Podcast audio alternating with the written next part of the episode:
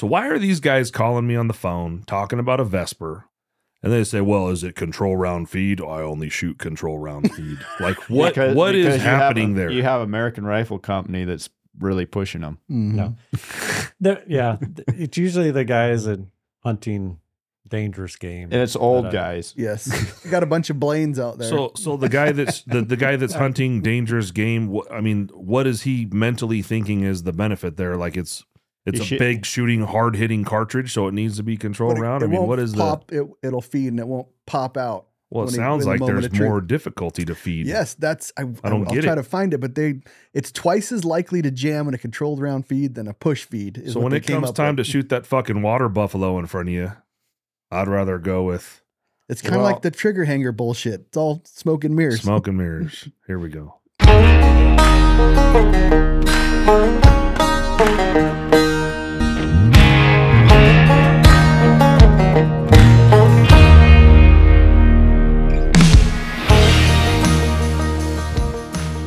All right, welcome back to Shoot2Hunt podcast. I'm Ryan Avery. As always, I'm here with Jake Mushaney. You said Mew again. I'm going to do it every time now. How much do you weigh today? Ma, How much do you weigh today? 219, 219 even. And what was the 219. goal? 180 by September 1st. Uh, you got a lot of work to do. Oh, no problem. 40 pounds, No- 39 pounds No problem. I'll be there in a week. in a week. No, I'm going on a cruise. I'm bulking till the cruise is done. Then I'll then I'm getting serious. A bulk until the cruise. What does bulking actually mean? I'm just whatever- going to eat everything in sight. Eat whatever the fuck I want. They do have a gym on this cruise ship. Oh, no, no, yeah. no, it's it's forbidden. A Or, cruise or you could or, or you could go to the spa and do one of those wraps. Like Uh-huh. my wife said, you could get up and and uh, run around the deck. Hey, I, I one day on our cruise that we went on recently, I told you I, I did run. I did run on the deck. was it and the on the one up north was a The one we just went to Alaska. A little colder. There was only one good day out of like the whole trip to run up on the. They had like a real track, and Right. it tells you your distances as you pass stuff. And I'm I'm I'm dodging Japanese people and all that good stuff, and because they kind of just. At least they're little people. They I probably shouldn't. I probably shouldn't say stuff like that, but they literally just stand right in the walkway. That's Yeah, what we they found do. when we are It's like a thing that they do. At some of the parks, Yeah, it's just like their culture. I think is they just kind of go through people instead of around people. Yeah. Yep, And so yeah, it's, they're good in tight spaces. yeah. No kidding. Mhm. They are. Well, we have the team Thom. We have Bruce and Daryle Thom, Bat Machine, on the podcast today. I've been saying Tom for the longest time, and I actually felt pretty bad about it after the fact. And, No, and don't feel bad about It it. was Taylor. I think Taylor corrected me or said something. I'm like, "Are you kidding right now, or is that for real?" I, I got tired of arguing with people, so I just go with Tom. My Okay. wife says Thom, Uh huh. and T H O M. I mean, it's Thom if you say it right. But, theoretically, but, you know, yeah. Thom McAn, the department, the men's clothing store in University City, hundred years ago. Huh. Nice. yeah, exactly. That reference is archaic.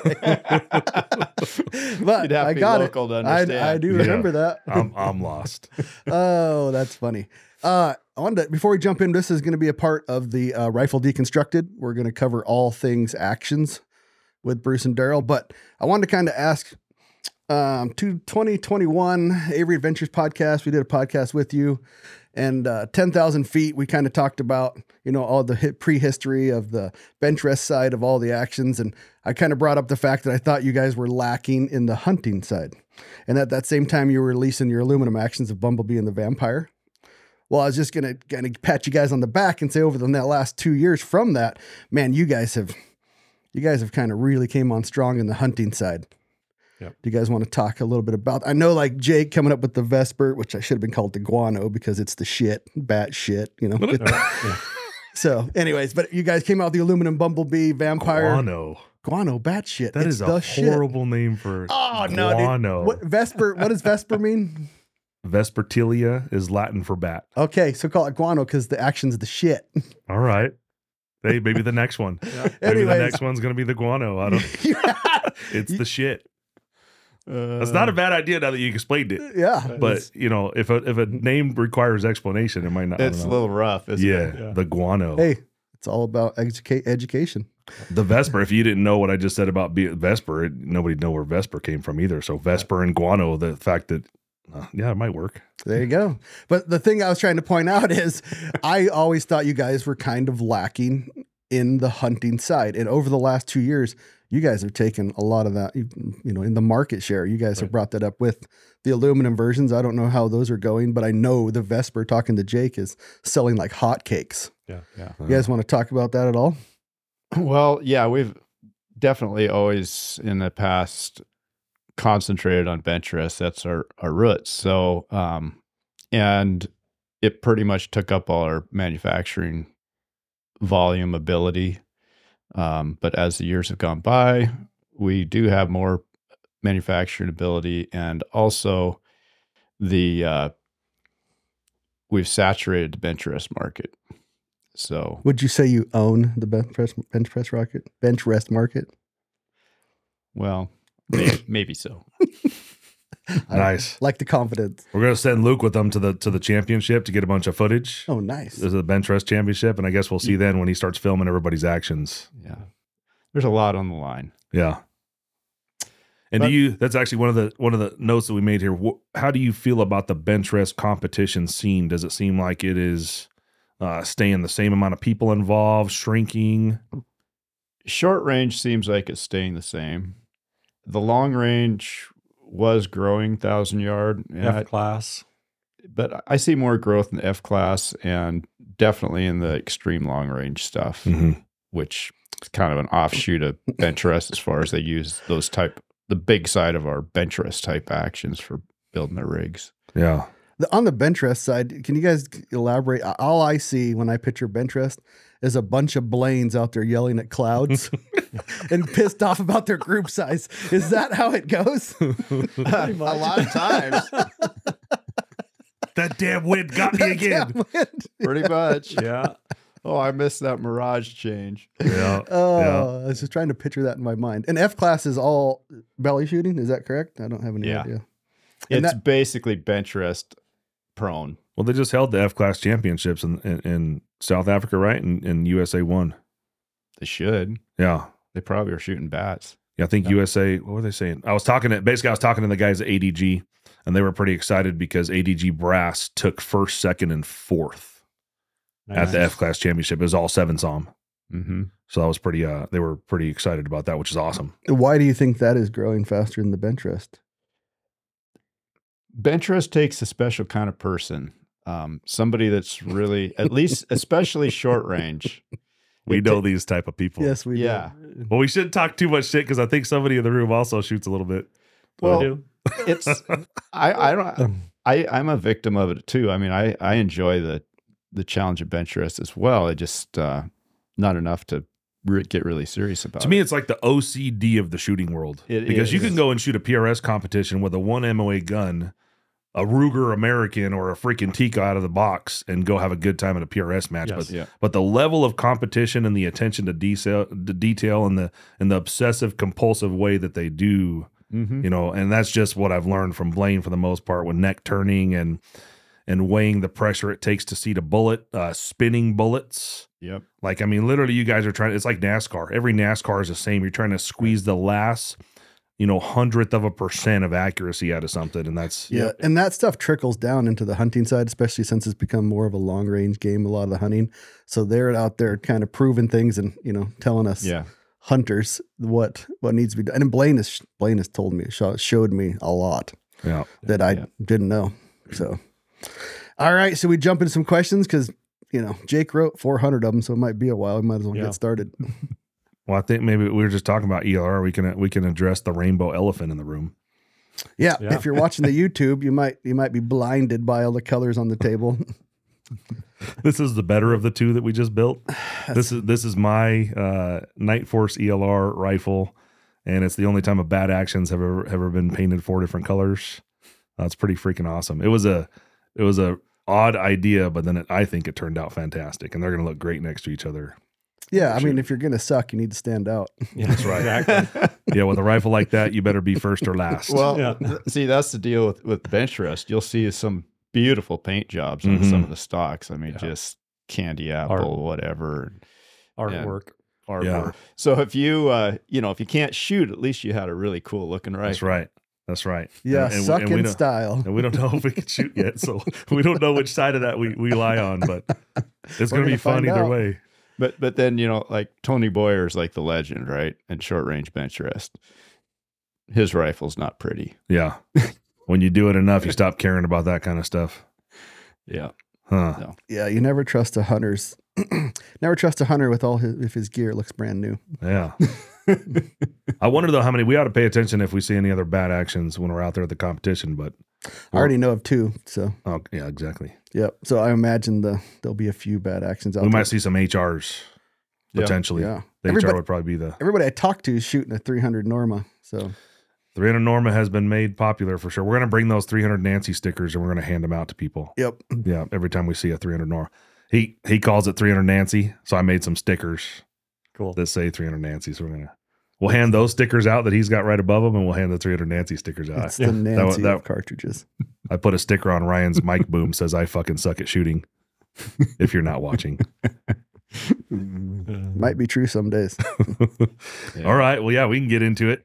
Into the questions. Go for it. Um, yeah, we've already kind of pre-discussed the recoil lug thick, thickness differences. I should just preface by most of the most of the stuff that I put on this paper for you guys that are listening have been questions from gun builders or customers, and and we wanted to hear from the experts and hear the expert opinion about these action differences. Really, so Yeah, and this is like I said, this is going back to the rifle deconstructed. So this is the bat machine is here, but this is we're kind of jumping on all kinds of questions about actions in general. Yeah. So I do hear the recoil thug, recoil lug thickness differences. What matters? What doesn't? What do you need? What are you looking for? well, the first thing that matters is that it's part of the receiver. Um, the the washer style recoil lugs aren't a great idea, and what makes the washer style recoil lug a better idea is when they do thicken them up. Um, just because there's less flex in the lug, and you're basically talking about a, a attached versus detached recoil Right. lug. So the, the recoil lug is is machined onto the action, or it's a separate piece when you talk about a washer lug. Right. Yeah. Yeah. Like Remington 700 and Savages use a washer style lug. Mm. Um, the advantage is that it's much cheaper to manufacture because otherwise you're throwing away a lot of steel.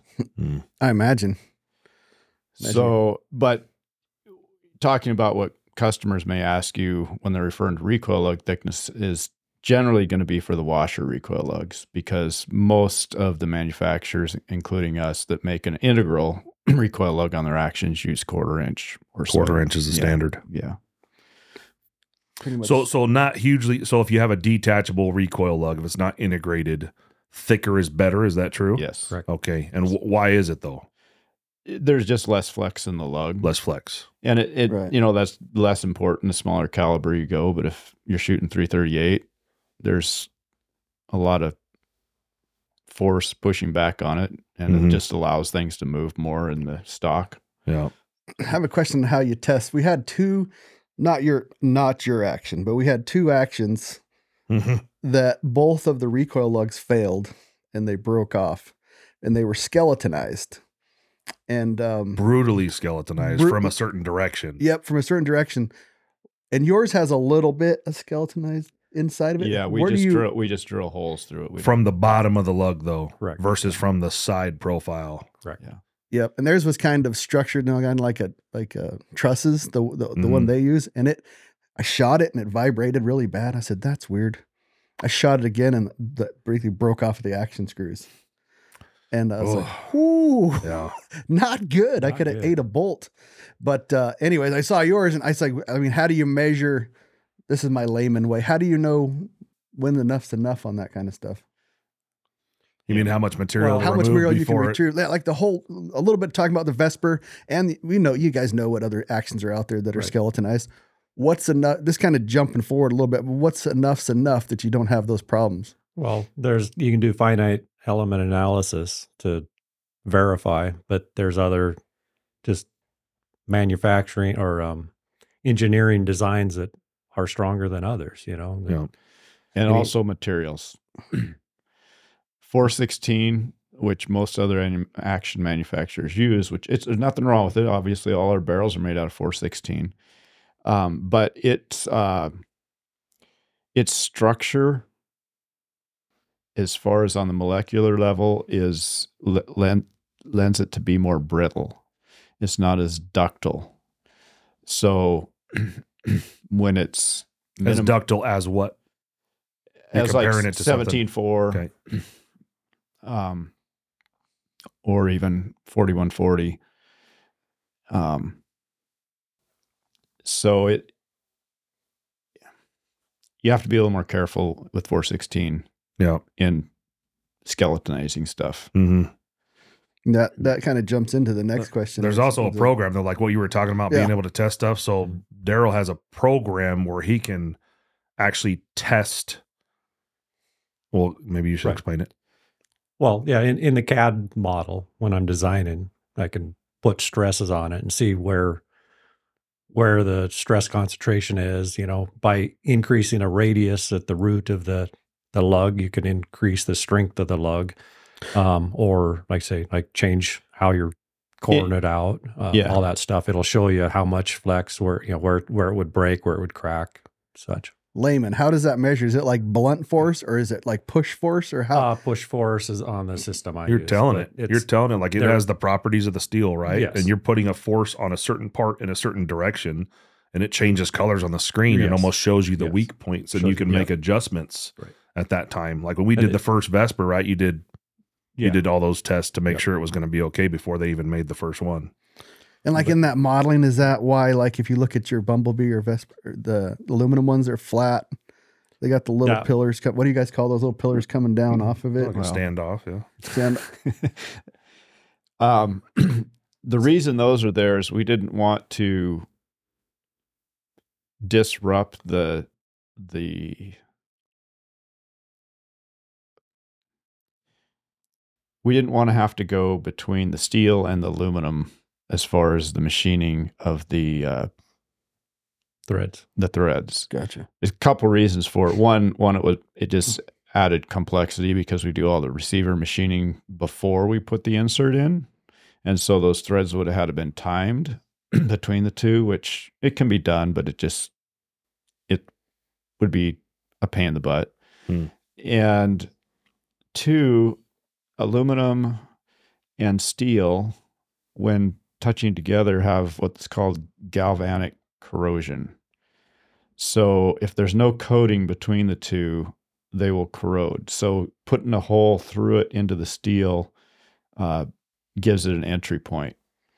Whereas when it's anodized, the receiver is completely anodized, and then the insert is uh, put in.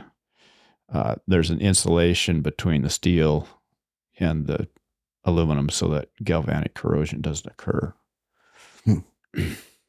The other thing is with the aluminum, we wanted a little more length of thread engagement than you'd have with the standard inch 350 Wow. diameter. No, like for stripping reasons. Yes. Or, Yeah. I gotcha. I will say your t- your tolerances are between an XLR chassis and your tolerances. When you pop that in there, you about got to beat it out with a stick, man. It, it is Yep. on there. Yeah. Yeah, Hmm. good job with XLR. They did. Yep. They, They did. did. a really good job. Yes, they did because you have to work. Like we worked to getting these out because Mhm. Taylor breaded the lugs on these, and we had to take it apart yesterday, and it took both of us to get it out of there. Yeah. Yeah. Well, we move may, it. Go we may as well talk about bedding now. Bedding's Yep. on the list Oh, here. yeah. Go ahead. Um, as far as bedding and how it affects accuracy in your guys' experience. And the reason we bring this up is we uh, we have some stock manufacturers that may say, "Hey, our inletting is so good," just like we just talked about the bit with XLR and the. Of course, chassis is different. You don't Mhm. normally bed a Mhm. chassis, but uh, we have some stock manufacturers that believe their inletting and CNC interference it's so good that you technically don't need to bed an action anymore. How do you guys feel about that? So I'll start, and Daryle can finish. Historic, historically, uh, that has not been the case. And for a hunting rifle, even a guaranteed half MOA hunting rifle, some of these current stocks with quality inletting, I would agree with them.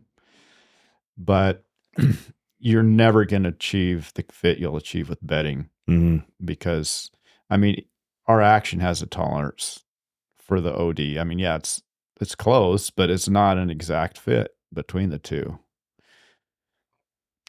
Yeah, I agree with that. I mean, in the in the past, well, I guess maybe I should say with a bedding job, as with anything, you can have good jobs and bad jobs. Mm. And I know you guys have seen that here hmm at Unknown. We just had a rifle that came back to the shop like three times. We couldn't figure out why why it would shoot great for us and then get to the customer after shipping and then not shoot. And finally, we figured out it had ten thousands of play in the bedding job. And once it was rebedded, we used the same testing process, and, and Taylor's bedding job had a thou of movement or almost no Yeah. movement, There's and that solved the problem. and there's another manufacturer that you take there. You take the the action out, and all the bedding falls out. Mm. That can't be good. Well, any of that spot, it's basically spot bedding or Mhm. or whatever. I don't even know what you want to call That's it. They basically called, squirt some bedded. shit in there and they squeeze around the pillar area or on the, of the lug area. They squeeze them together and the, and the job's done. They don't check; they just send it out the door. Yeah. And th- So- there's three of them that we rebedded that have fell. The bedding literally fell the freak out. when Well, we they're, they're not out. the only ones either. The Yeah, but it's just funny that those it's all the same company that's happening. Mhm. Yeah. So therefore, bedding by itself is not the answer. A good bedding bedding job. is the answer. Yeah. And again, I've shot with my aluminum chassis, MPA stock in thousand yard competition. And currently it's still my smallest group ever and no bedding. Hmm. So it's, you know, compared to guys that do it every day, shoot the thousand yard, it's not that great a group, but it's Yeah. my best. Basically, the idea is that you want as little movement between the action and either stock or chassis as possible. You want it to be Yeah. hard mounted. And the other the other issue is not just the fact that it fits well. You want it to fit well without bending the action. Mhm. So- Stress free.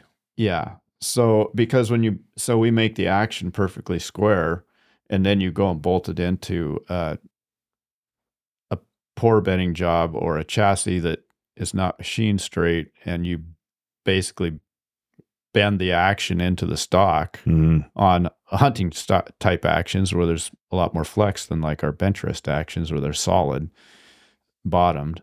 Um, and so now your lug contact that was perfect with the action in a free state only has one lug touching. Mhm. So that's the Mhm. other side of of the importance of bedding is just getting the action into the stock without bending the stock or bending but- the action. Right. Because we, we had one one customer that um, had a certain chassis manufacturer. When you would tighten the back screw, it would actually release the trigger. Mhm. Down so far. Mhm. So in those cases, you have to bed even a chassis system to support the action, so Properly. it sits. Yeah, Yeah. sits flat. That was an extreme case. It was, yeah. but, But it, that- it's they're out there. They're out I out mean, that's the thing. Mhm. People don't even know it. Talking about flex and bedding, uh, the next question I asked so when we set out to build these competition rifles, we originally intended to put them in a McMillan Nimrod stock, which is Dallas Lane stock, Mhm. and there's one of them sitting right back behind you, Bruce. But it's it's it's one of the more robust ELR stocks on the market. Uh, made by McMillan, do a fantastic job. It has all the upgrades with the pillar reinforcement, all that good stuff, right? But when we we attempted to put this barreled action into that stock. And once the bipod was on the front and the whole weight of the barrel was leaning on it, the fore end of the stock was touching the barrel. Yeah. There just there there there wasn't enough stock there to contain that barrel. It weighs eight and a half. It was eight and a half pounds as a blank, a thirty inch. We call it's basically the Vibert competition contour from benchmark. It finishes at Mhm. oh fifty, uh, starts at one two fifty and Mm-hmm. it's 30 inches long, finished at 30 inches. So, how do you determine how much barrel weight the action can support? Now, that was basically a stock issue where the stock couldn't support the barrel weight. But is there anything that you do as far as like, is that too much barrel for that action? And how do you know? You'll find out when you shoot it. Mm-hmm. Okay. I'll I'll say this. My opinions on what it takes to support a heavy barrel have changed over the years. Um, the ultimate solution is a stiff, solid bottom action, but it's it's been proven to me and by us ourselves in our own experimenting that you can put a pretty heavy barrel on a properly bedded to the stock Yeah. action, you know, Yeah. hunting type action that's lightweight. Um, Do the one and the eighth tenon threads su- help support that weight, or would it matter the one and Not sixteenth versus one and eighth? it's more it's more important that the amount of barrel shoulder you have for supporting the weight. Okay, so a proper diameter barrel for the action you're putting it on. You want a nice shoulder all the way around with full contact with the action. Yeah, full contact and the the more shoulder you have, the be- the stiffer that joint is. Okay. So like if you were to truly try and maximize what the stiffness of the barrel to action joint would be on the, that receiver, go with an inch 350 barrel at least where it touches the breech. Okay. Okay.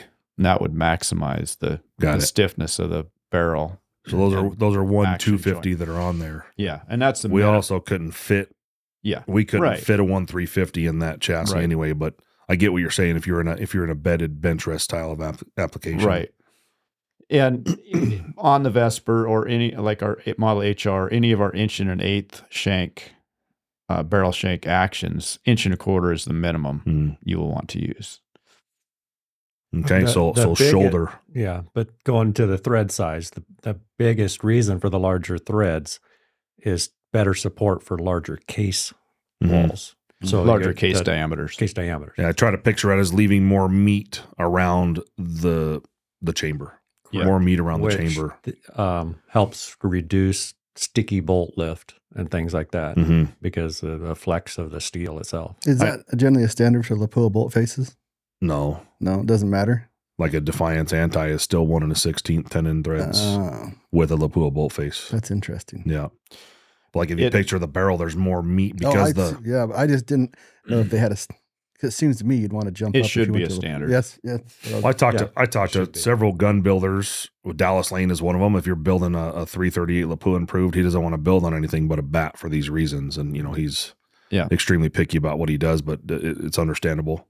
It it well, I mean, so going way back in time when uh, the 338 was basically 416 Rigby was Mhm. what kind of that whole thing came from, and there was guys necking down to 416 to 338, and they some of the early guys were using uh, old Enfield actions Mm. because they had larger barrel shanks, Uh huh. and uh, yeah, that's going back quite a few years. Okay, and these this is probably one of the reasons you decided on one and eighth to start. Yeah, it becomes pretty obvious Okay. as you know, and when you see the same cartridge being shot on a Remington action with an inch and a sixteenth, then it's that guy cannot shoot the same loads. Yep. So you guys, those of you that's listening, we're talking about the thread diameter that is machined onto the barrel where the barrel screws into the action. The standard across the board is one and a sixteenth. That would be the Remington 700 standard. Uh, bat machine long actions definitely are well. Our medium and our long Vesper are both one and Inch an and eighth. an eighth, yeah. When we when we do the small Vesper, is that going to go to one and a sixteenth? The Yes. short Vesper. Well, normally it would, yeah. Yeah, okay, unless so we decide to do something yeah, different. to keep it strong. Well, the idea is that we're more than likely not going to have a Lapua bolt face in a Right, short Vesper. Right. It would be Exactly. So it'd be kind of uh pointless. yeah. But you know, The- as you're choosing, if if your next gun build you're looking at is a 338 Lapua improved or a 33XC or anything in the Lapua case head, you will benefit from the larger tenon diameter only available from Bat Machine. Yeah. Yeah. Yeah. Savage does a large shank version on their actions as well. They do it an inch and an eighth Okay, uh, for their with a with a nut. with the nut Yeah. system. Yeah. I got a question on the your uh, action materials. Mhm. In the last podcast, I don't know if it was you, Bruce, or Daryle that talked about titanium actions and why you didn't use it. I got a lot of feedback on that. And, you know, a lot of people disagreed with you. A lot of people agreed with you about the stretching aspect of the titanium barrel and why you didn't use it. Can And- you kind of, like like probably what I said then. Um, it's not that it's not unusable and a total fail. It it will work and it does work. And you know we have uh, is it I can't remember their name right now. Top Lo- head. Lone Lone- Peak Fusion. Lone, Lone Peak Fusion, and they're successful action. They work well. The problem is for our customer base historically is that they push everything to the edge, and when you do that,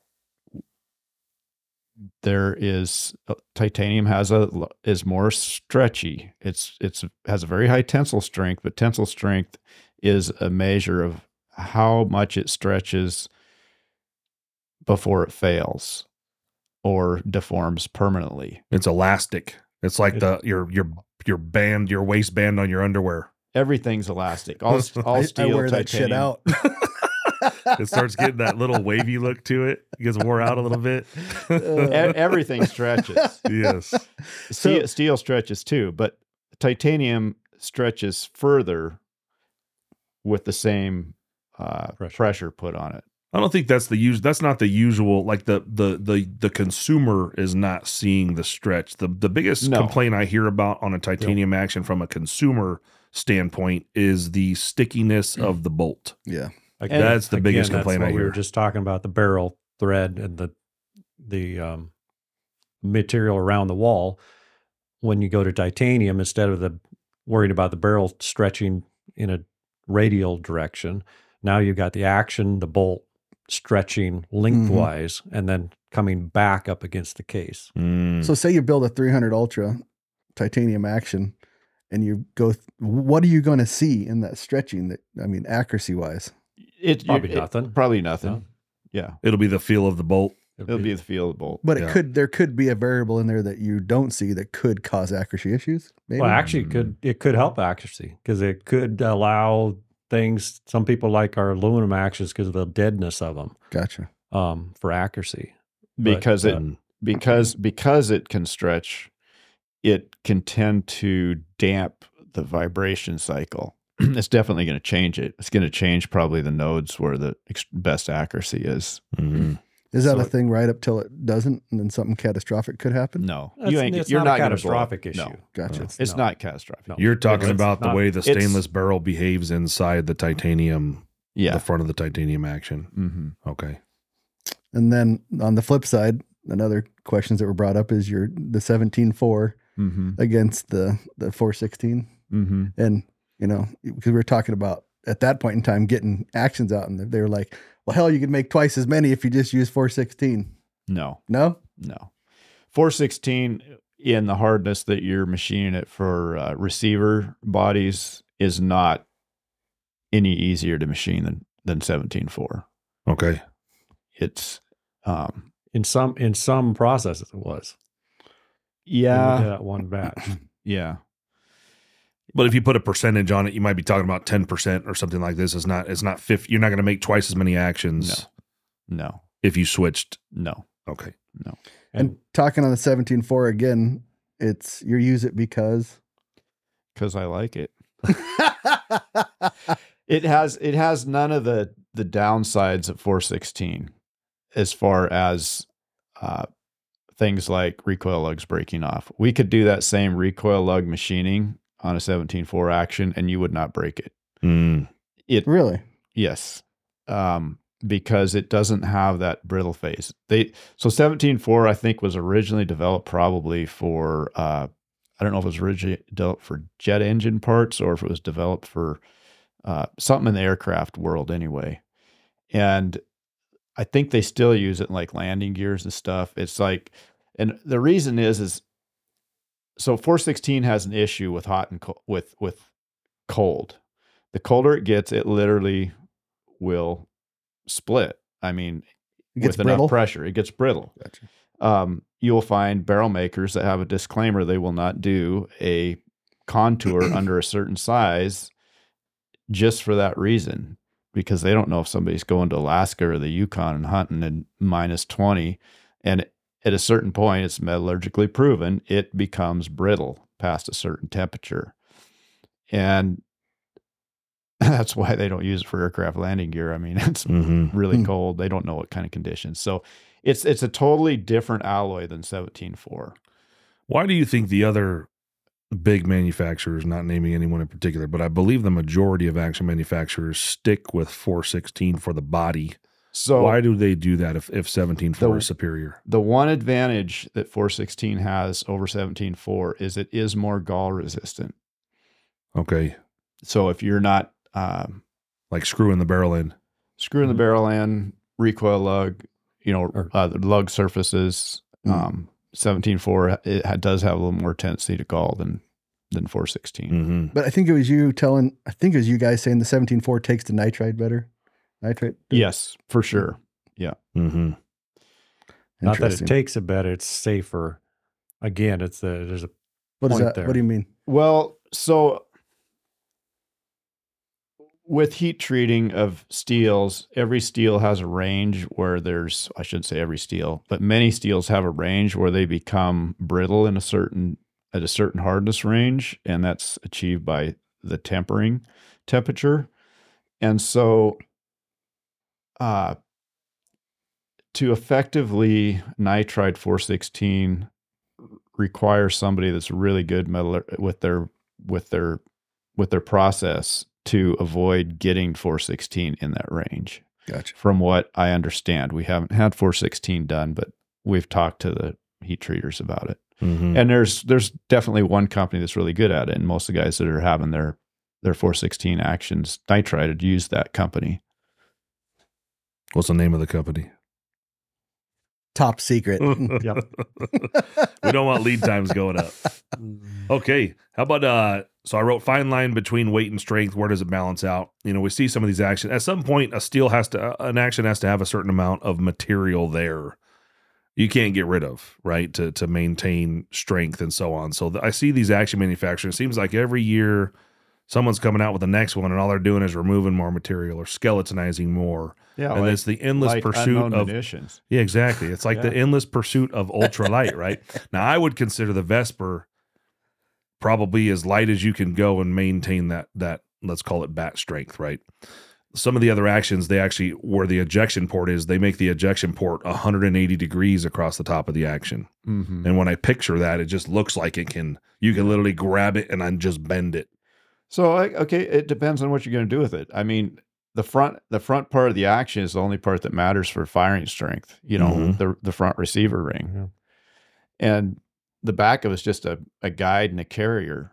So if you are not hanging heavy barrels off of it, you can have a pretty light action.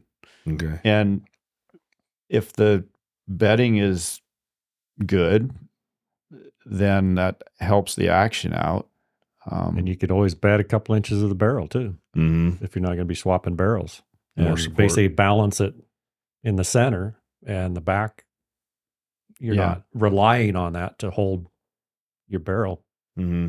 But i- to go back to your question, as far as Bat's opinion is, the Vesper is as light as we're ever going. Yeah. You guys hit it. I think you hit that balance perfect. I've had other skeletonized, and you can go too far the other way to where I got to dang near stand up to you know open the bolt because they gave you this little skinny toothpick Mm-hmm. of a bolt handle to pick up. So Mhm. I think you're you still feel like a full size running action in a lightweight package. Mm. It's 26 we ounces in a long and 25 ounces in a medium so far. We also didn't want to add a bunch of entry points for dirt, debris, Mm-hmm. leaves. Yeah, you go cut you go cutting those pockets on the other side of the receiver there all the way through. Yeah, it's maybe not going to make a lot of difference in the overall stiffness, but it makes yeah, you got a lot of junk twigs Yeah. falling in there. Who knows? I mean, Field you know, use. you think you're not going to ha- end up with that stuff until you're out in the field, and then it No, just yeah, happens. And it doesn't take but the smallest little whatever to get in there and the bolt won't close. yeah. Yeah. All right. Ah, two lugs versus three lugs, pros and cons. Now, this is stemming because I've heard several times since the introduction of the Vesper, they always ask, what degree bolt throw is it? And it's a 90. Yeah. Mhm. And obviously, there's 60s out there. And I don't fully understand. So, one of those questions here is can you have a 60 degree throw with a dual lug bolt?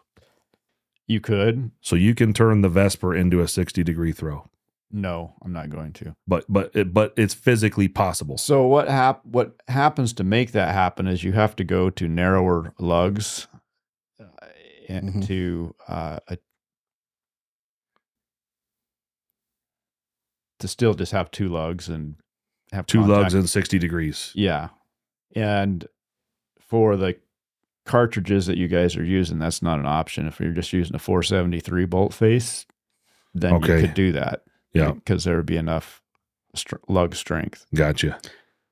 Um, the three lugs, as far as accuracy in the bench rest world, it, it depends which of our customers you talk to. But I w- just coincidentally was talking to one of our longtime customers that's a extremely avid bench rest shooter, and he he shot all models of our bench rest actions for the last I don't know how long we've been making actions, twenty seven years. And he said when he switched to the three lug, his aggs, the average group size he shoots, dropped, I believe he gave me a number like 20% hmm. Twenty percent bigger. smaller. Really? And that's not just like overnight average. It's it's his experience over, Over you know, time. 10 two 10 year comparison periods basically. Okay. is what he so he feels that that's all it's all he will shoot in his bag guns but he will not shoot it in a rail gun because the bolt lift is stiffer and it disrupts his uh, rail when he's opening the bolt so he shoots our two lug in the rail gun Yeah, I have noticed three lug. now we're when we're when you're talking Stiff. Talking 20% re- reduction in group size you know you're talking the difference between his average being maybe 0.12 to 0.1 Yeah. you know, it's like it's I don't know how you prove that in the hunting world. Yeah. It, exactly. it would be very difficult to quantify that difference in the So- hunting world. So to go back to the 60 degree throw on a two lug, you would have to make the lugs smaller. Is that what you're saying? Yeah. Okay. Have you ever seen the Fierce? They have it. Uh-uh. It's like sixty six degree, and they are Mhm. tiny little lug. Okay, okay. Which basically, like we talked about, all the strength is in the front end. The smaller the lugs, the not the Well, yeah, I mean the the issue becomes as you reduce the lug size, as you reduce reduce the contact patch, and so then you start uh, when the contact patch becomes small enough, you can start permanently deforming the metal because it's a smaller contact area that is Taking the load. taking the load. hmm And that's one reason the lugs on our HR Vesper series, both both the medium and the the long Vesper are they're longer and wider than you'll find in anybody else's action. Okay. Um, except for I do believe there's a couple guys that make a three quarter inch bolt with a lar- larger lugs. hmm I think like Defiance, if you get, I think if it goes up to a Lapua, doesn't it change to a three quarter inch? I think so. I think yeah, Defiance. I if you get so. Lapua specifically, it goes up to three quarter. And I think Pierce Yeah. makes one like that too. Yeah. Hmm. Okay, so we're not getting away from the ninety degree throw for strength reasons. So for a repeater, 60 degree throw. We we messed with them way back when we first started making three lugs. Some guys wanted some repeaters, so we played with them. Um, we never messed with them long enough to overcome the issues of uh, feeding with them and the larger diameter bolt because we currently use a what we call a full diameter bolt uh, so the lugs are the same diameter as the bolt body, in our case, 900. And what that does is it drops your whole magazine setup and trigger. All that drops in the stock because the bolt's fatter. Mm. So it adds some issues that way as far as compatibility with currently available stock systems. And then also just uh, like I believe our three lug would be limited to a magnum bolt face only. You couldn't do 338 Don't in the current so. Hmm. design Hmm. just because of the way the the lugs are formed inside the receiver the case wouldn't pass through it and so and the other issue with 60 degree bolt throw is is you to get the same kind of uh, bolt lift force you need to either increase the diameter of the camming area so that as you increase the diameter of the camming area, it allows a larger radius so that there's less force Mhm. because you need to achieve the same amount of firing pin travel with 30 degrees less throw. hmm And so it's hard to get the uh, bolt lift as nice without going to lighter firing pin springs and Got it. or less firing pin travel so your When you- cam is shallower. When you talked about everything moving down, is that where the trigger hanger comes into play? It No. wouldn't doesn't make any difference. It's the It- it's relationship. the, diameter of the bolt is bigger. Uh huh. So if that's bigger, the cocking piece is farther down, and the trigger has to drop down. Okay. back unit- So, so is that why some manufacturers, some action manufacturers have a trigger hanger? It's because, like, what is No. it directly related to why they The- put a trigger hanger? the trigger hanger, the only point of the trigger hanger was originally for bench rest guys. Um, when you're using two ounce triggers, in the past, we now have some very good trigger manufacturers, but historically, the triggers, when you get to that two ounce level, weren't that reliable. And so it was not uncommon to have a trigger fail in the middle of a match. And so they would have another trigger and a trigger hanger. When so and in bins the receivers are glued into the stocks usually on bench guns.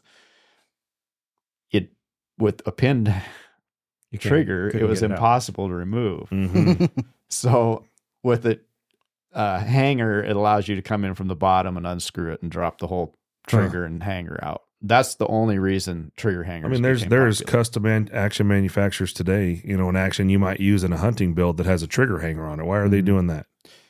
I don't know, a sex pill. Is it is it easier to manufacture or No, so they're choosing to put a trigger hanger there when they don't need it? true.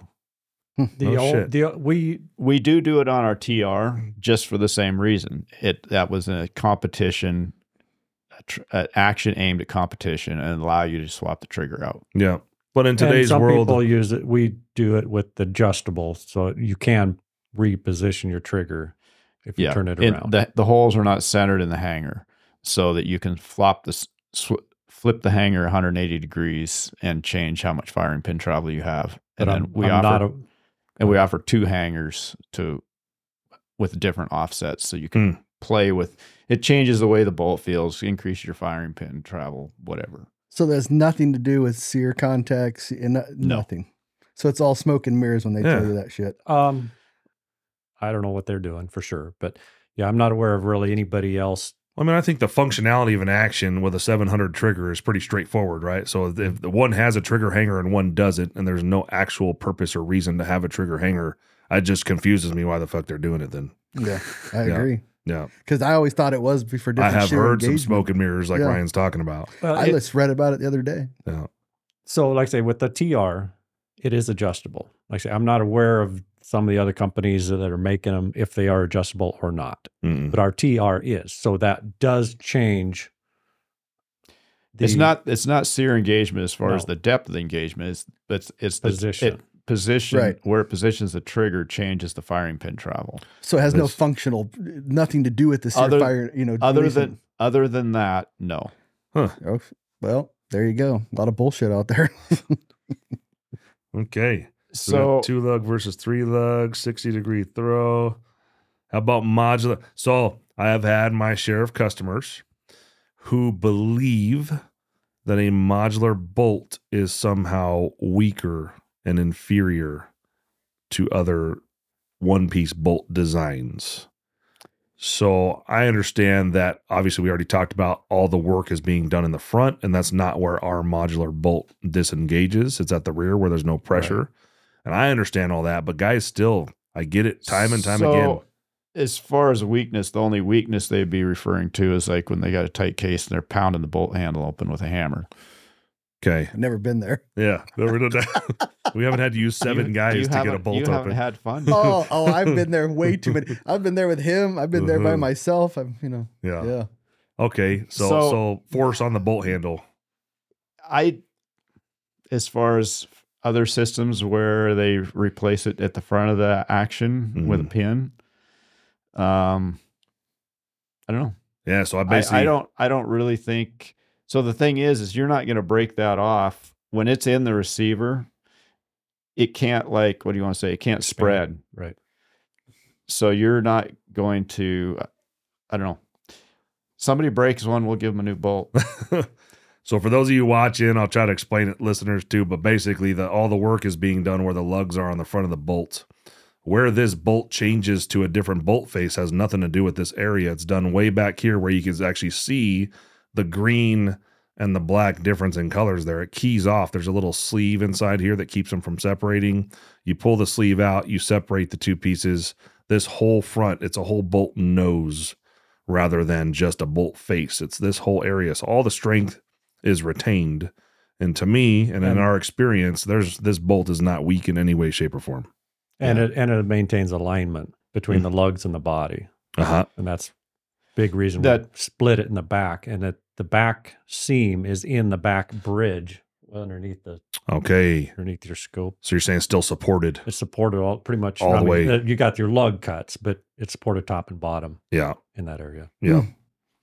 So, like Daryle was just saying is about alignment. I the Savage style two piece bolt that guys have copied, uh, it is definitely a legitimate system. It's just there's a pin that goes through there that your firing pin goes through that retains that pin, and depending on the fit of that pin in the hole, it it can move around, which worst case scenario, it moves far enough that it touches the side of your firing pin as your firing pin is moving forward during the firing cycle, which probably is not going to cause you a misfire, but it is theoretically going to change the way the ignition cycle happens. And it's just not the best situation for guaranteeing accuracy. Um, yeah, I just I like having that whole front end of the bolt where the firing pin's being critically guided into as one piece. I don't I don't want to separate that. And, I, I agree. and, and the other the other parts of our reasons behind this is we could make a solid bolt, which we do For our bench somewhat rest. on our bench rest stuff. Or all your bolts used to be solid, no? No, No, they were TIG welded handles. Okay. originally silver soldered handles Silver and then went to yeah. TIG welded and now we have the modular or a solid. But um, we start with bar stock, not plate stock, to try and keep things true and consistent and straight. Because as you machine stuff, any uneven machining wants causes things to warp. Um, So so what Daryle's saying is is when he's saying we start from bar stock, we start from round bar stock, big enough to accommodate that uh, one piece bolt stub on our our uh, bench rest. actions.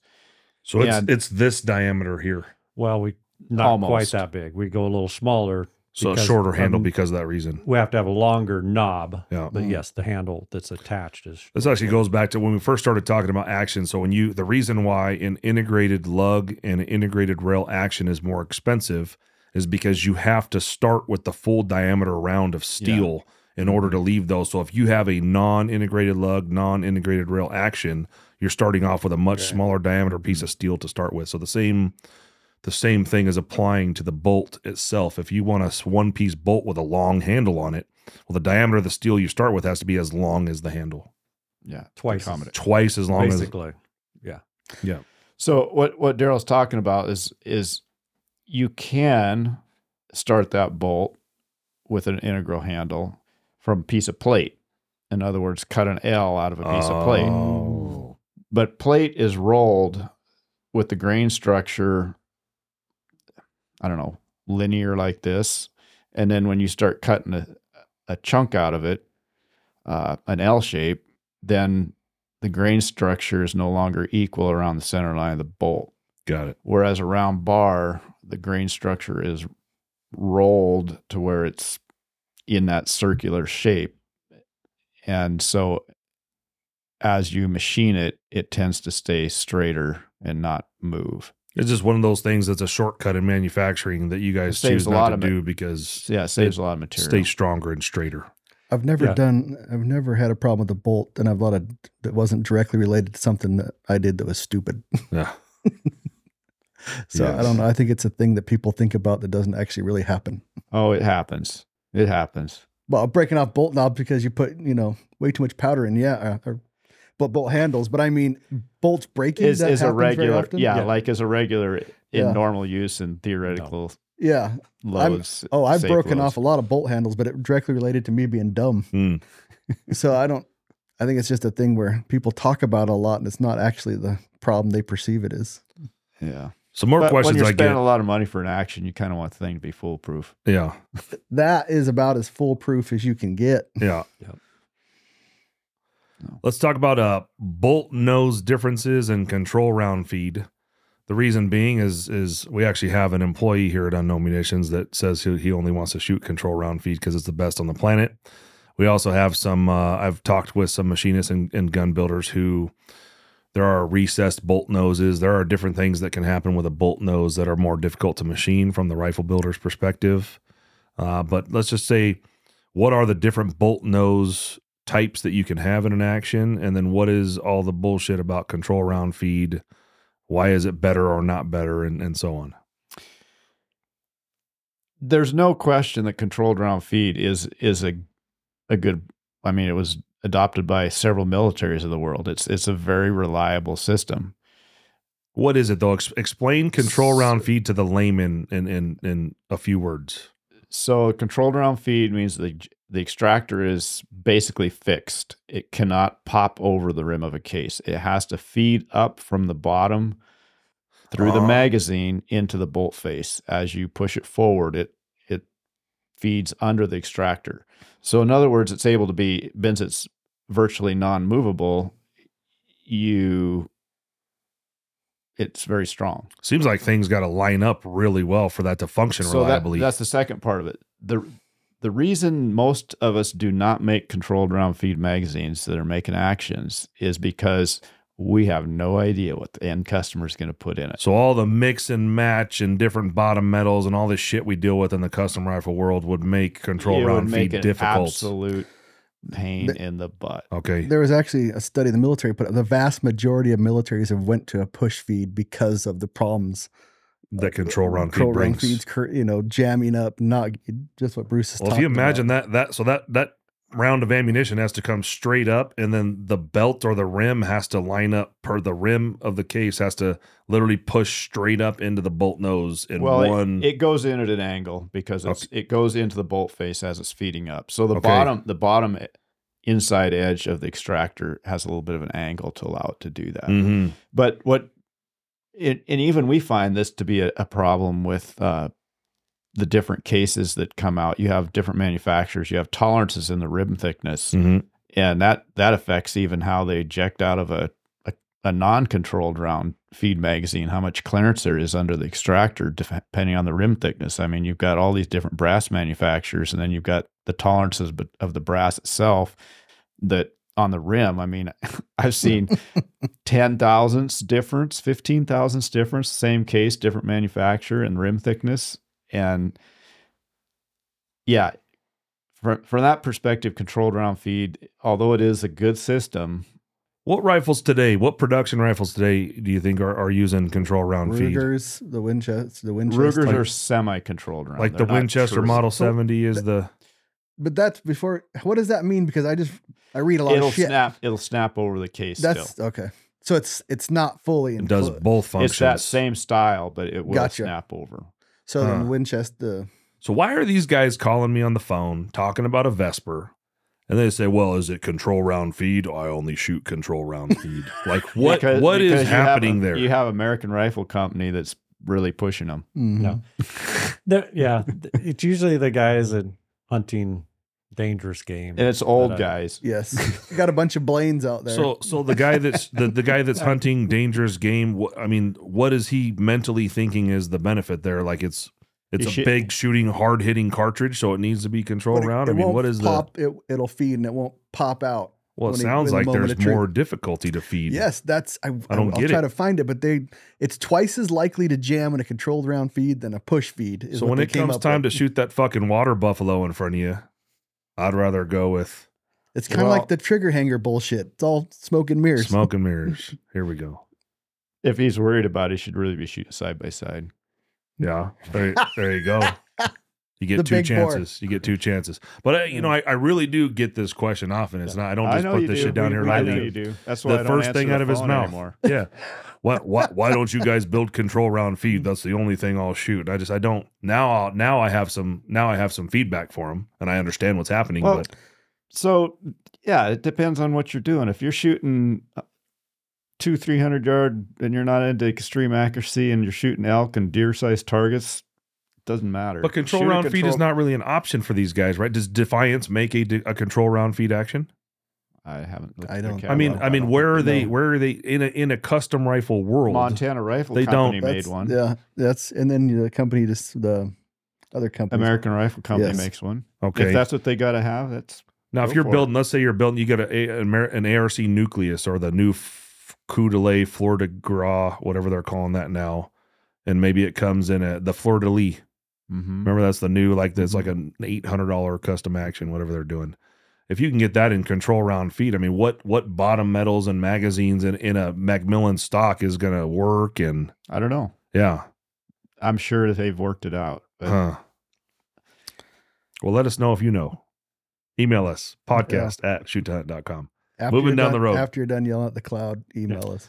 So I have uh I've I've had I've heard a lot of terms lately in the action world that I don't fully understand. So I wanted to ask the experts things like cock on close, cock on open, uh firing pin diameter, protrusion, uh ignition energy. These are all again, I, I know it's not all Ignition energy? ignition energy. I know these is not all smoke and mirrors, and I know there's a lot to it, but I think like if I don't understand it fully, then I think some of these guys that call me and ask me these questions are just diving a little too deep. So let's just try to I can confuse you even more. well, let's keep it for the layman guy, right? That like the layman guy that's reading about firing pin diameter, uh, protrusion, Gotta start with that. And can we add captured firing pin in there? captured, Yeah. and cock on open and cock on close. Timing, ignition timing. So, firing pin diameter. Uh, traditionally, uh, your Remington 700, uh, Winchesters, Springfields, we're going way back, Mausers, had firing pin diameters around 80 thousandths. And moving forward, like Kelbly's, who was the first real major manufacturer, bench rest actions, they kind of stuck right there too. Uh, the issue we started having in bench rest because we're always pushing the limit was, and we're using small rifle primers, is that you have a hole that the primer can extrude into at top level loads. And by reducing the diameter of that firing pin, you reduce the area that the firing pin or the primer cup can extrude into. So we Are we sa- talking about the tip of the firing pin or the about the whole tip. firing pin? just the, the tip. tip. Just, the, tip. Dip the tip. And so we settled on 70 thousandths many years ago and have stayed there. Uh, I'm not real thrilled. The, the smaller one will give you, allow you to shoot a little bit hotter, like 60 thou, 62 thou, some of the guys are using. Will allow you to shoot a little bit hotter before that starts extruding. Uh, but it also comes Ex- fact- can you explain? I don't understand the extruding part, the primer extruding. Well, if you ever loaded hot enough where you got your primer cup and the back of it looks like the tip of that pin when you take it out Mm, Around. Around there. the fire. You got a dimple, hole. and then you have a ring I've around the dimple. Okay, okay. out. Yes. Oh, like the So you- donut. you the set it up- donut around the. Yeah.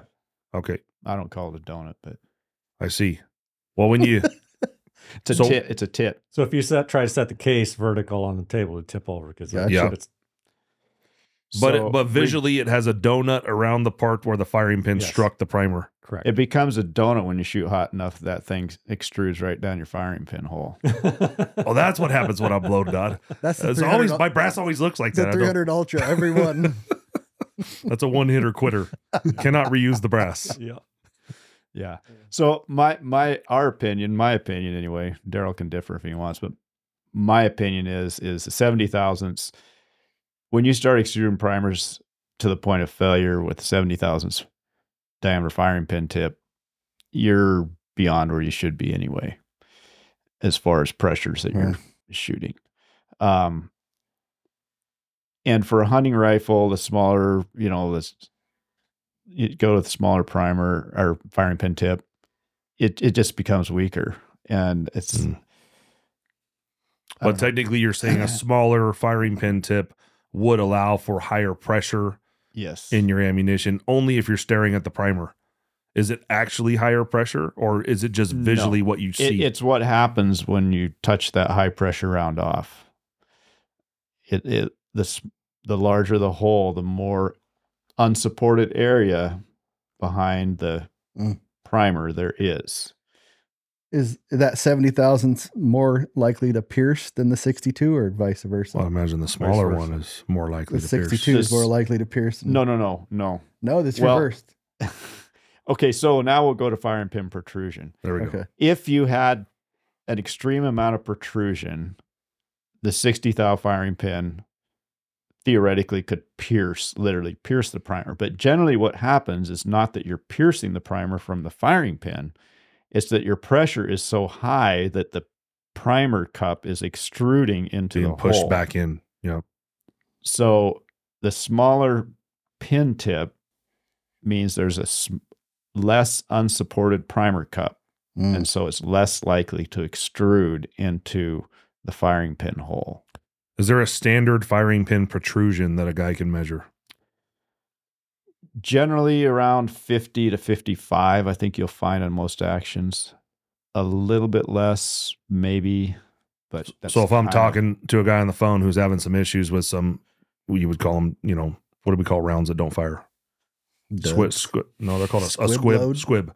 Load? Squib. So a guy calls up a and squibs when it makes halfway down the barrel. Yeah. Yeah, but he calls in, he got a, a 50 box of unknown munitions ammo and says that 10 of them didn't fire, for example. Well, that's, Yeah. you know, a couple things I think is all, you know, it could be something to do with the primer batch, but we use only the, the highest quality primers, right?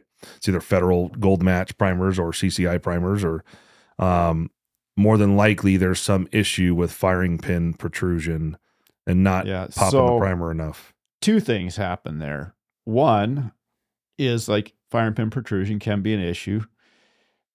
The other thing Easy that can to check. happen is the the headspace. hmm Hmm. There's movement in the round that shouldn't be there. So your firing pin's pushing it forward. Yep. Yep. I had a few of those in the UM Yeah. first go around. I didn't cram them into the lands. Oh, Yeah. okay. Well, you're fire forming at that point, is what Yeah, you're talking yeah, about. That's Yeah. especially with wildcats when you're Wildcats a and new your fire shoulder. forming. Okay. Okay. So then, uh, so fire and pin diameter, that makes sense. Uh, The shape on the tip makes difference too. okay. As far as extruding, like a more round, like a full ball shape is more likely to uh, has more tendency to extrude donut. Yeah. We use kind of a, a I don't know what you're going to say, a flat Partial. dome. It's a Okay. big radius. and Squared a- off with a round edge. How many different Not variants? are there? square, whatever you decide to make. Oh, you make them in house. Yeah. Oh, gotcha. They don't make themselves, Ryan. Well, I didn't This know. I didn't know you went to the firing pin. You know, Amazon with firing It's not pins. and- Insta machinist. With experience, you develop a shape that is less. Does tendency. everybody make their own, or can you Pretty order them? Okay. Well, I mean, for Remington 700, you can order them. Yeah. Only the good guys. It- hey, and then before the captured firing pin, because I didn't even. Bru- What's a uh, captured firing pin? captured? Like it's inside. We talked about this before. Me and Daryle had a little issue. Is it like a with some- Glock? No, I had a little issue with uh, you know, may have been too hot and protruded back into my bolt, the pin, the uh, bra- uh primer, but it's captured. Like May have been the too pin hot. is wrapped. You know, it's encased. The um, I'm not saying this right. The steel is wrapped around the Shroud. actual shroud of the pin, or the where the pin goes through the hole. Yes, our firing pin tip You know never talking about? leaves the hole. you Not- when you try to explain something, it is confusing as hell. Well, I'm kind of like Yoda. I'm just So, too fucking so are you talk? Are you talking on the back end of the firing pin, or are no, you no, talking the firing pin the goes bolt? through the bolt. Okay, It's captured. Like some of them are just all willy nilly floating in the air, and Yeah. some are Our- captured. ours is ours are con- so the, guided. the the tip of the, Guided is a good word. hole. the tip of the pin distance. is in the firing pin hole, even when the thing is cocked. It doesn't leave that hole, and Yeah. that's done for accuracy reasons, because if you have it just floating around in there, then it's like kind of bouncing its way into the hole. And So cap captured would be a good term. Guided, Captured. guided is good. You mean the basically the, the end of the firing pin at all times is in the It same never- little area. it never leaves. And it's it doesn't come out of supported. the hole. it's It supported all the way around it. Yeah. Yeah. Captured. Guided. And Okay, the, And the tip okay. is the Donut. only thing on the front that touches.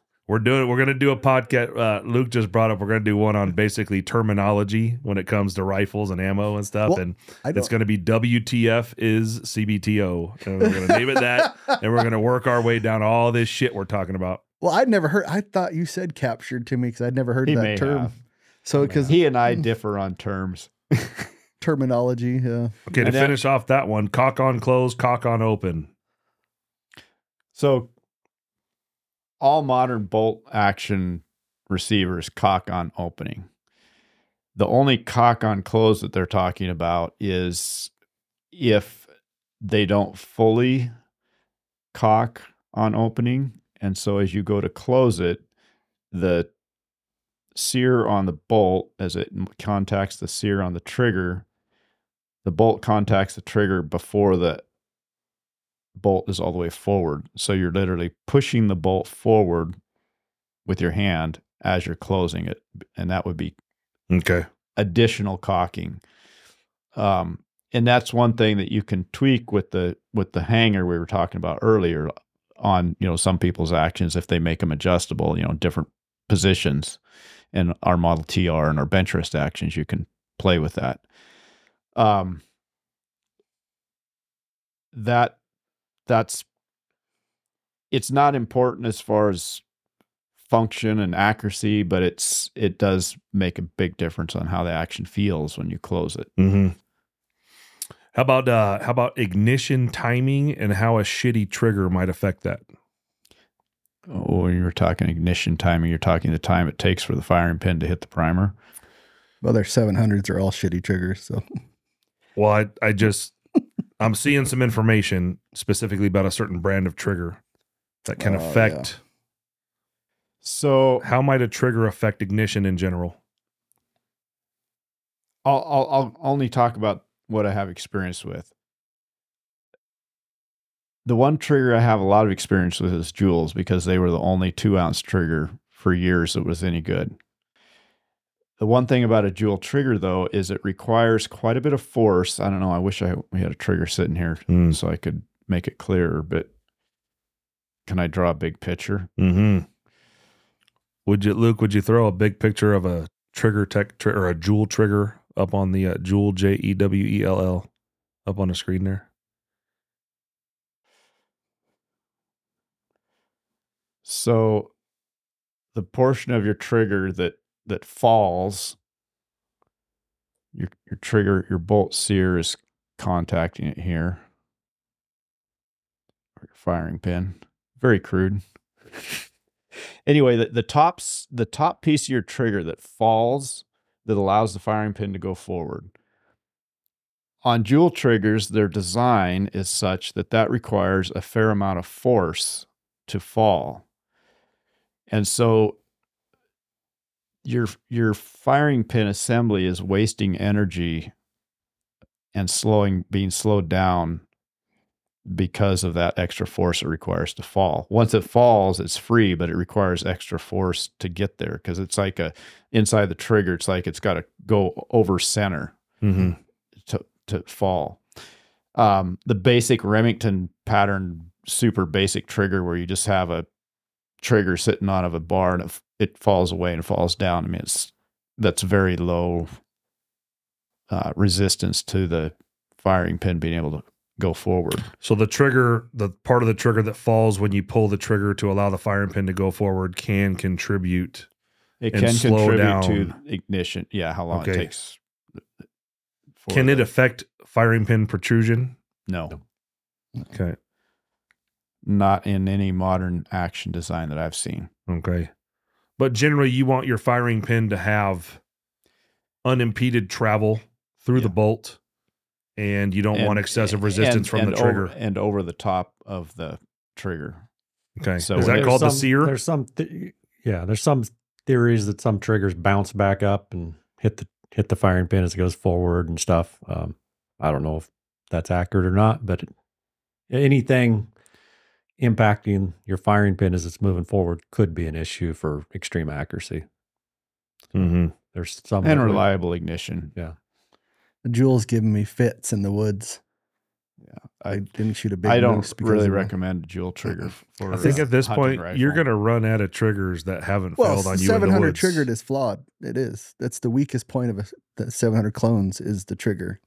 It's not just the So, Jewell. It's there's you can Have go you to tried a Bix'n Andy?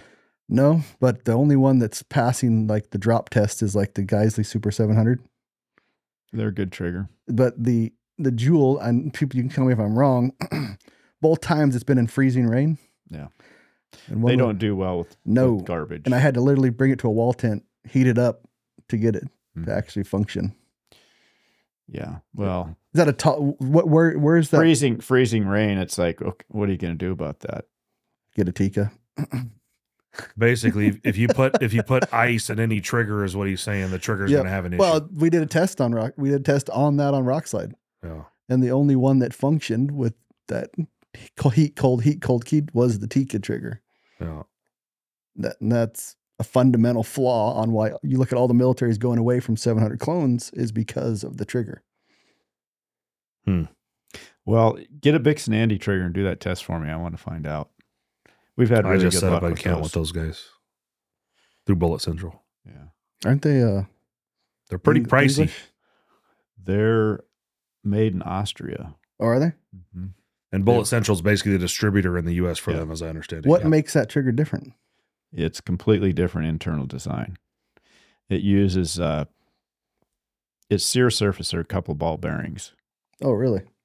Isn't the Trigger Tech ball have ball bearing? Function? No, this these aren't rotating balls. Oh, They- okay. they basically, they have two balls stacked on top of each other, with your sear sitting on top of the two balls, and then the two balls are held in perfectly in alignment until you pull the trigger. Then it allows the balls to collapse. Hmm.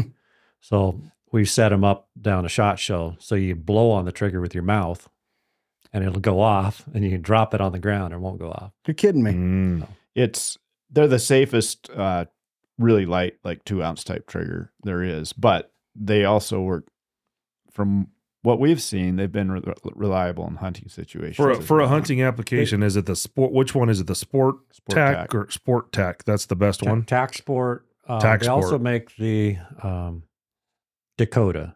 So I'd probably just use the Dakota on most of my hunting guns. Where, where, What's where does the difference at? between the? Internally, Pounded. I'm not Luke- Luke, positive, would you bring but up, there's no uh, adjustments to them. Bring up Basically, Bix and Andy triggers at Bullet pull weight. Central. You said TacSport and, and what was the Dakota. deal? Dakota. Dakota. It's interesting because I have had trouble with the Jewells the most. Definitely with the Timney, especially the Calvin Elite Mhm. and Trigger Tech Diamonds failed twice. So far, the Geissele's the only one that hasn't shit the bed on me. Yeah. Well, it sounds like you're one of them guys that ruins everything. Well, I he actually, can fuck shit up. yeah, but I do something. Yeah. a little there are just some people like I do that. something Yes. different than most people. I actually fucking hunt.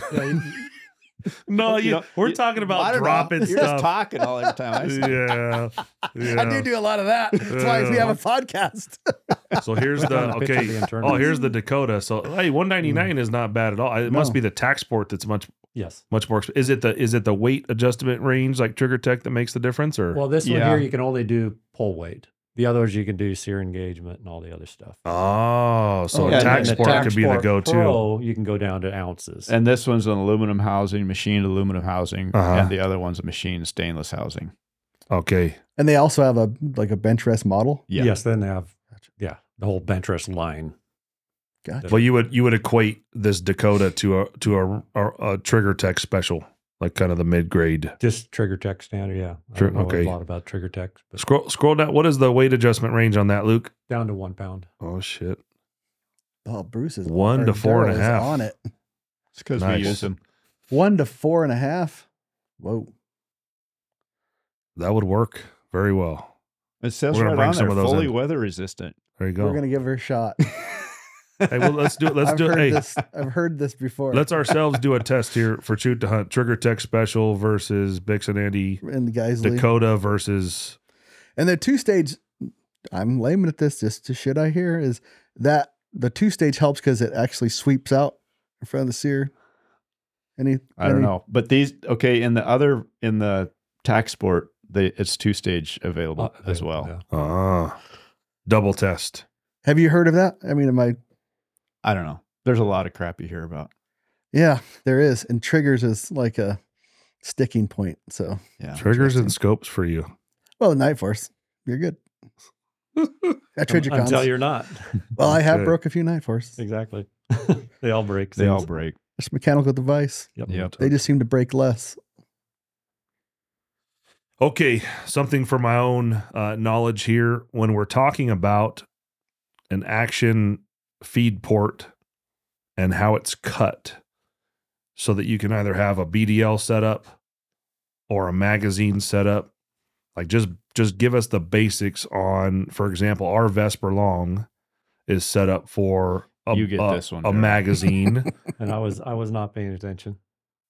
if a guy calls me and says, "Can I use a BDL setup on the Vesper Long?"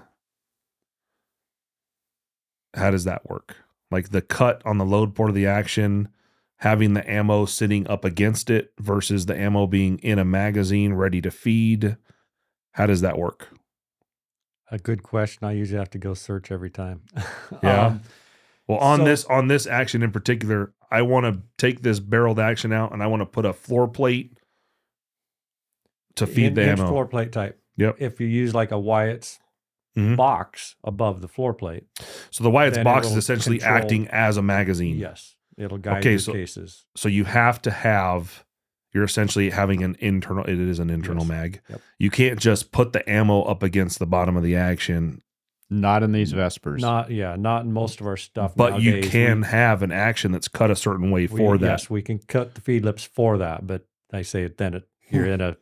That's all you can do with. it, That's all you can know, do. know. You will essentially Nowadays, machine everybody in wants to switch three Yeah. calibers before they even get the action to Yeah. deliver to them. Yeah, exactly. so the only way to handle that is make a big port and allow the magazine okay. to control it. Okay, so as long as we're either using an internal Wyatt's box or internal mag box of some kind or an external DBM setup, you don't have to worry about how your action is cut.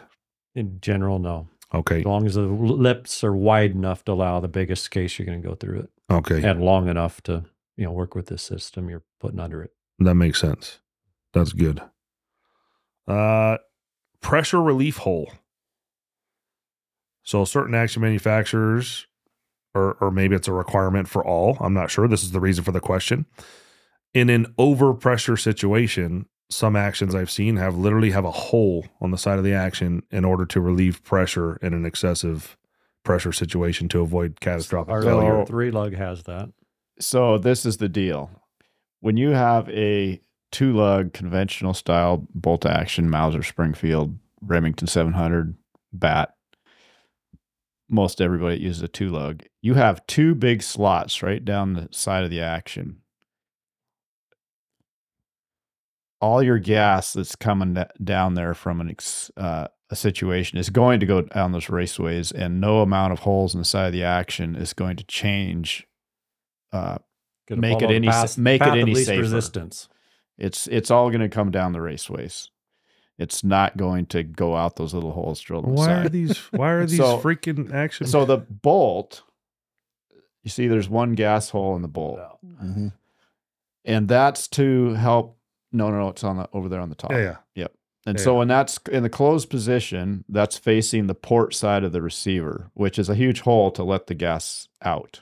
You don't need a hole right there because you have a raceway right there that's Got it. going to let all the gas out immediately. The hole's going to do nothing. So the guys putting the hole in the receiver are just having fun. well, if it depends ha- on the action design. Okay. So, like okay, on our yeah. three lug and the bench rest action we make for uh, the Nuvo that use full diameter bolts, they completely block oh, that area. And so you have to provide gas port holes in that front receiver ring to allow the gas to go out. Okay. And as well, like a Savage copy action with the that puts the little block behind the lugs that stays and blocks the lugs.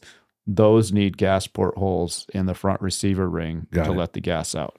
Otherwise, they'll just blow that that piece that's supposed to block the gas. The right holes out in like a Remington 700 are just that's just for looks. pretty much. Gotcha. But every action does need some type of pressure relief You system should. in place. You should. Otherwise if you have not one of those failures, though, it's it's like I don't know. Your world is is screwed up for that day or maybe longer. Yeah. Have you had a two lug scenario like this action have a catastrophic failure on the front end of some kind, I've Oh, we- intentionally blown them up. Yeah. but not but not unintentionally to this point? well, we have We've had have a couple at customers port, that yeah. have I don't know, very few three over or the four of them. and- yeah in twenty some years. Nice. I'd imagine that's like well over 200,000 psi to make it even. Well, you know, really, it it doesn't have to be that high of pressure. It just has to be as high enough for the brass to completely fail. And when the brass the brass is your O ring of the world, as long as the brass holds, you can shoot. In our actions, you can shoot really high pressures. But Hmm. as soon as the brass fails, all that gas is going places where it was never intended at a very high rate, and stuff starts coming undone so the worst I've seen, I was able to split one of our bolts, but the entire bolt stayed in the action. Uh, the extractor stayed in, the ejector stayed in, everything stayed Shroud in stayed action. in. Everything stayed in. What what load was it? Well, I just kept going up until it blew up. What what cartridge was it? Full of pistol powder, 300 Um, rum. I've done it. I've done it with uh, Magnum sizes uh, and BR sizes. Wow. It, you know, in in between. Like Um, hiding pulling this hiding behind something. It, pulling and the it string? really it, it's catastrophic no matter whether it's a PPC or a, a Magnum. It's the level of the level of of mess that happens when you get to that point is uh, intense. brass is the O ring of the rifle world. I like that. Okay, how about uh I- I get this comment more often than not, and hopefully we can overcome it someday. But the whole idea that originally Bat Machine had really tight tolerances between lug and body, and basically a few years back, maybe many years back, there was you guys made a change and increased the clearance. so there's always been tight tolerances, still tight tolerances, but yes, we increased the clearance on our Three and a half thou? Yeah, You three, gave me the number before. three to three and a half thousand. Three to three and a half thou, most which is pretty Hu- hunting- standard. hunting actions only. Yes. So three and a half thousand's a clearance, so that's not an issue anymore. Never has been on the vampire hunting action or bumblebee or on the vesper. No, It's all three and a half thousand's clearance and, and no issue should be had there. no. Correct. Perfect. How about any field tips for field tips for any type of action issue you might run into, maybe a tool you might carry with you when you're hunting, and anything at all about field use? Oh, I should always carry a hammer. Always carry a hammer. A big Big, rock. big one. That's what I do. hammer. Yeah. especially if you're hunting with Ryan. Uh-huh. yeah. He is a failure magnet. Oh, I take it to its limits. Yeah. well, I mean, I don't. with our bolt being in- easily strippable. That's one of the greatest pieces parts of that your action in that bolt. yeah. um, I don't know, just Well- a rag.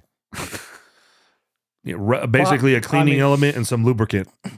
wouldn't hurt to have set screw or Allen wrench for your set screws, just in case happen to back out or something.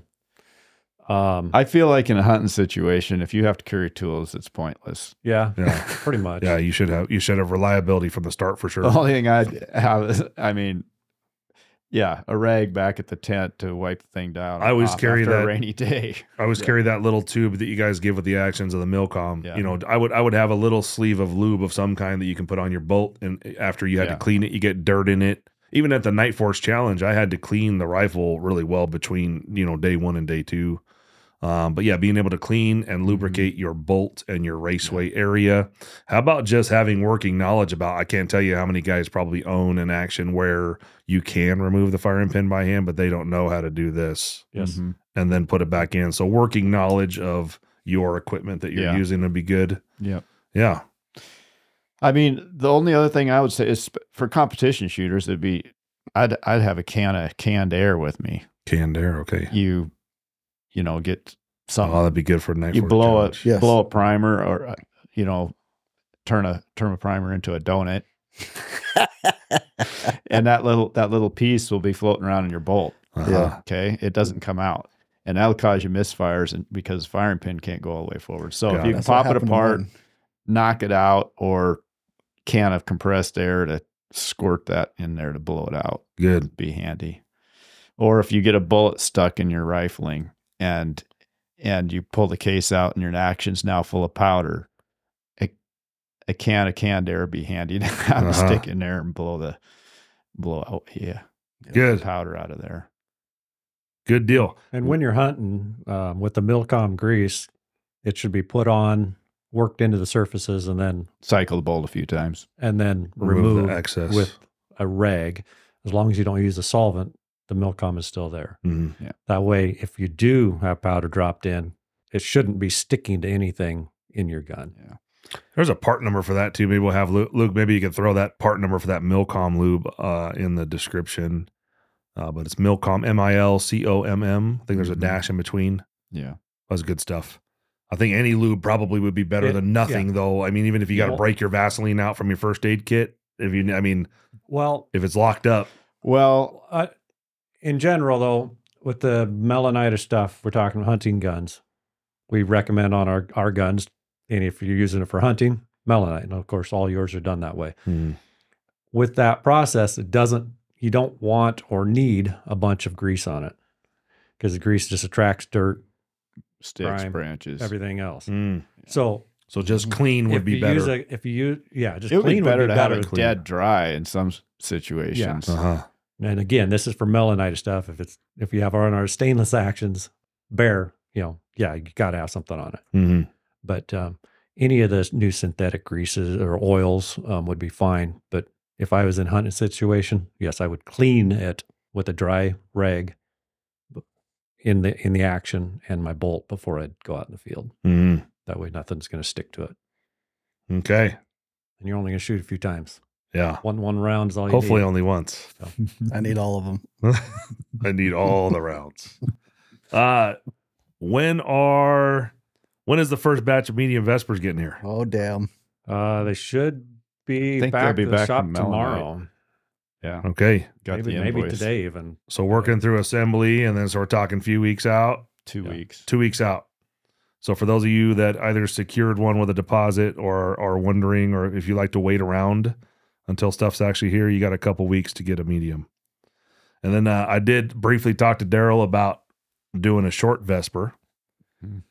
And I guess maybe like a first of the year release might be cool. It'd probably be about where Yeah. we need to be. Now, so you guys understand. So we have a we have a, a long action Vesper and a medium Vesper that's about to show up, uh, and we're going to work on a short. But the badass thing about the short is going to be that with our bottom metal and magazine, you're going to be able to fit three 150. He's already done the design, and we took the model that you sent him. That's a schmedium. It's a Schmedium. it is a schmedium, right? But it's it's it's basically turning a, a real short act. So this is a real true short action, 700 short action, M5 inlet. You're gonna fit three 150 in the mag. That's gonna be phenomenal. That is awesome. Fantastic. If you want to secure one of those shorts, you could definitely send us an email, but it'll be around the first of the year. We hope Yeah. we'll have to get some in the production schedule. Yeah, that makes the 6.5 PRC a little cooler. Oh, all the short magnums 300 WSM, 7 SAUM, 65 PRC, 65 SAUM, 7 WSM, all those guys. Six UM. Don't forget that little guy. Six U 6 UM is pretty it's it's good in that yeah, but it's gonna make it better. Yep. But yeah, so short Vesper and then uh yeah, that's gonna be awesome. So around the first of the year, mediums will be here in a couple weeks. And last question I have on the list here is what is your opinion on pre-fit barrels for today's modern actions? If guys that chambered them know what they're doing, nothing wrong with them. We've had quite a few shouldered pre-fits coming in that needed to be repaired, Oh, fixed for I guess they headspace didn't know what issues recently. doing. Yeah. Well, and again, I don't know what the other manufacturers are doing, but for a bat, Action our action manufacturers doing, as far as they're keeping their headspace the same. But on a bat, unless somebody's screwed with it, it's going to be identical. yeah. And I one to the I don't have any qualms taking any of my barrels off any one of my guns, screwing Oh, yeah. on any one of my other guns or anybody else's gun. Mhm. with a bat. It's and it's going to be perfect. Or swapping bolts. You two with the same rifles. Yeah. One of them hangs up. We'll be the other- bringing a spare just in case. Never Yeah. know. never know, but that you know, like a bench rest match, somebody's has a problem. Everybody's shooting PPC. Just grab somebody else's Model B bolt, toss it in. Go. Mhm. It's gonna be the same. And that being said, we do we do officially offer prefits for bat machine actions Yeah. here at Unknown. So Good. that would be a shouldered prefit. This is not for a prefit barrel can have a nut on it, right? Where you set your own headspace. I don't know if that's officially For, called a for, prefit, for but savage type. yeah, Savage and. Remage. So they'll Mhm. do they'll do a similar Savage setup, but for a Remington Mhm. 700 thread pattern, they like to call it a Remage. Mm-hmm. That's kind of considered a pre or what what used to be considered a prefit or a or a user install type of Mhm. barrel, but now basically actions are so tight toleranced that you can shoulder a barrel just like a gunsmith would do without the action present. This is what we're talking about. So it's Mm-hmm. it's essentially like your action is here with us, but it's not. Yep. And that's because each action is exactly identical to the next. Mm-hmm. I got- Cool. I got, a non-action question. Uh oh. You guys see a lot of barrels. Button or cut and why? Well, uh, what I, I like cut. I And it's like not cut. because of the way they shoot. It's because of the ease of The way they- indicating it in the when I'm at- cut. when I'm chambering it up. And yeah, I've done some button barrels, and the guys that cut them for love them, and they shoot really, really good. It just I don't like working on them as well. This is exactly what we get with carbon six. So I'll, I'll, every one of my personal rifles has a, has a carbon six barrel on it, but Blaine just curses the world every time he's got to dial one in and cut it. I'm like Blaine, your pain is is is my pleasure, basically. Poor Blaine. He's I getting know. beat up this whole podcast. he is, he is. He comes up several times, but yeah, it seems to be that button rifle Mhm. barrels they don't dial in as good, they don't cut as easy. But fuck, they Well- all those carbon six barrels shoot. Every shoot. carbon six barrel we've had has been a shooter, and they're all button. So, so cut barrels really didn't catch on until I would say, I mean, they've always been around, but Krieger was probably Krieger and Boots Obermeyer were probably the only two well-known barrel makers that were making cut barrels into the mid 90s and before that you had hart and Shilen and lilja and uh, one or two smaller guys that made all all made button and that's what everybody used. And they they shot great and they still shoot great It was kind of CNC that brought on the cut rifling. Is that right? The the idea of CNC well computer control machining. a couple of bench rest shooters started trying to Krieger barrels. The the long the military shooters are shooting over the course type stuff. Uh, had been shooting Kriegers and Obermeyer cut barrels for years, but nobody really. Yeah, it's just those guys, you know, from the bench rest people perspective. They don't know how to shoot. They can't shoot small groups.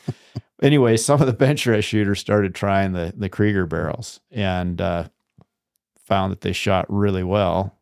And bench rest is like fashion. It's like what's in one week is out the next. And so it became a fad. And the cut barrel does allow the barrel maker to control a lot more stuff than you can control with a button. So it became popular for guys wanting to try different twist rates. The twist rate of a cut rifle barrel is more consistent because the button takes a little longer to start uh, turning at a constant rate as the as the pull rod has to you know Stretch and twist. yeah. I mean, the button's got the helix ground into it, and a lot of the barrel makers also have the pull rod geared to the button twist. But the it's just little things like that that people started noticing that they could, you know, with the cut barrels, they could do things that they couldn't do with a button barrel. And yeah, all the barrel makers are busy. And then you had uh, uh, Bartlein jumped in there, previous Krieger employee. And uh, yeah, and then people, a lot of other guys started doing it. hmm Um, What about the buttons induce stress into the steel, whereas cut relieves the stress? cut does not relieve stress. It just puts less stress. Less stress. Um, yeah, button definitely puts stress, and the barrel makers take measures to take care of that. They they stress relieve them after they button them. But the one thing that you're allowed to do with a cut barrel that you aren't you can't do well with a button barrel is you can cut a barrel after the diameter has been reduced because and you can do a tapered barrel and still cut it and have consistent bore dimensions where a button barrel you have to button it with the barrel being a full diameter straight cylinder and do Mm. all your turning afterwards Uh, so the turning afterwards, if the barrel maker's not careful with their stress relieving uh, processes, can cause issues with bore dimensions Hmm. and barrel straightness.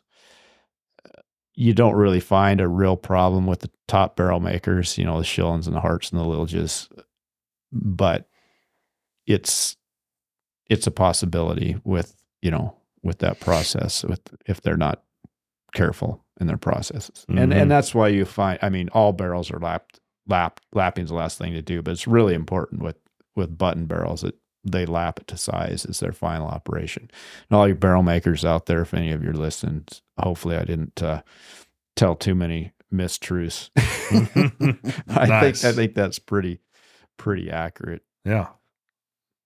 Well, cool deal. Well, uh, outside of batmachine.com, where can people stalk you guys? Uh, Bullet Central carries our actions Bruno Shooter Supply, are the two of main ones. Unknown Munitions. Yeah, You guys have a Instagram page. we do.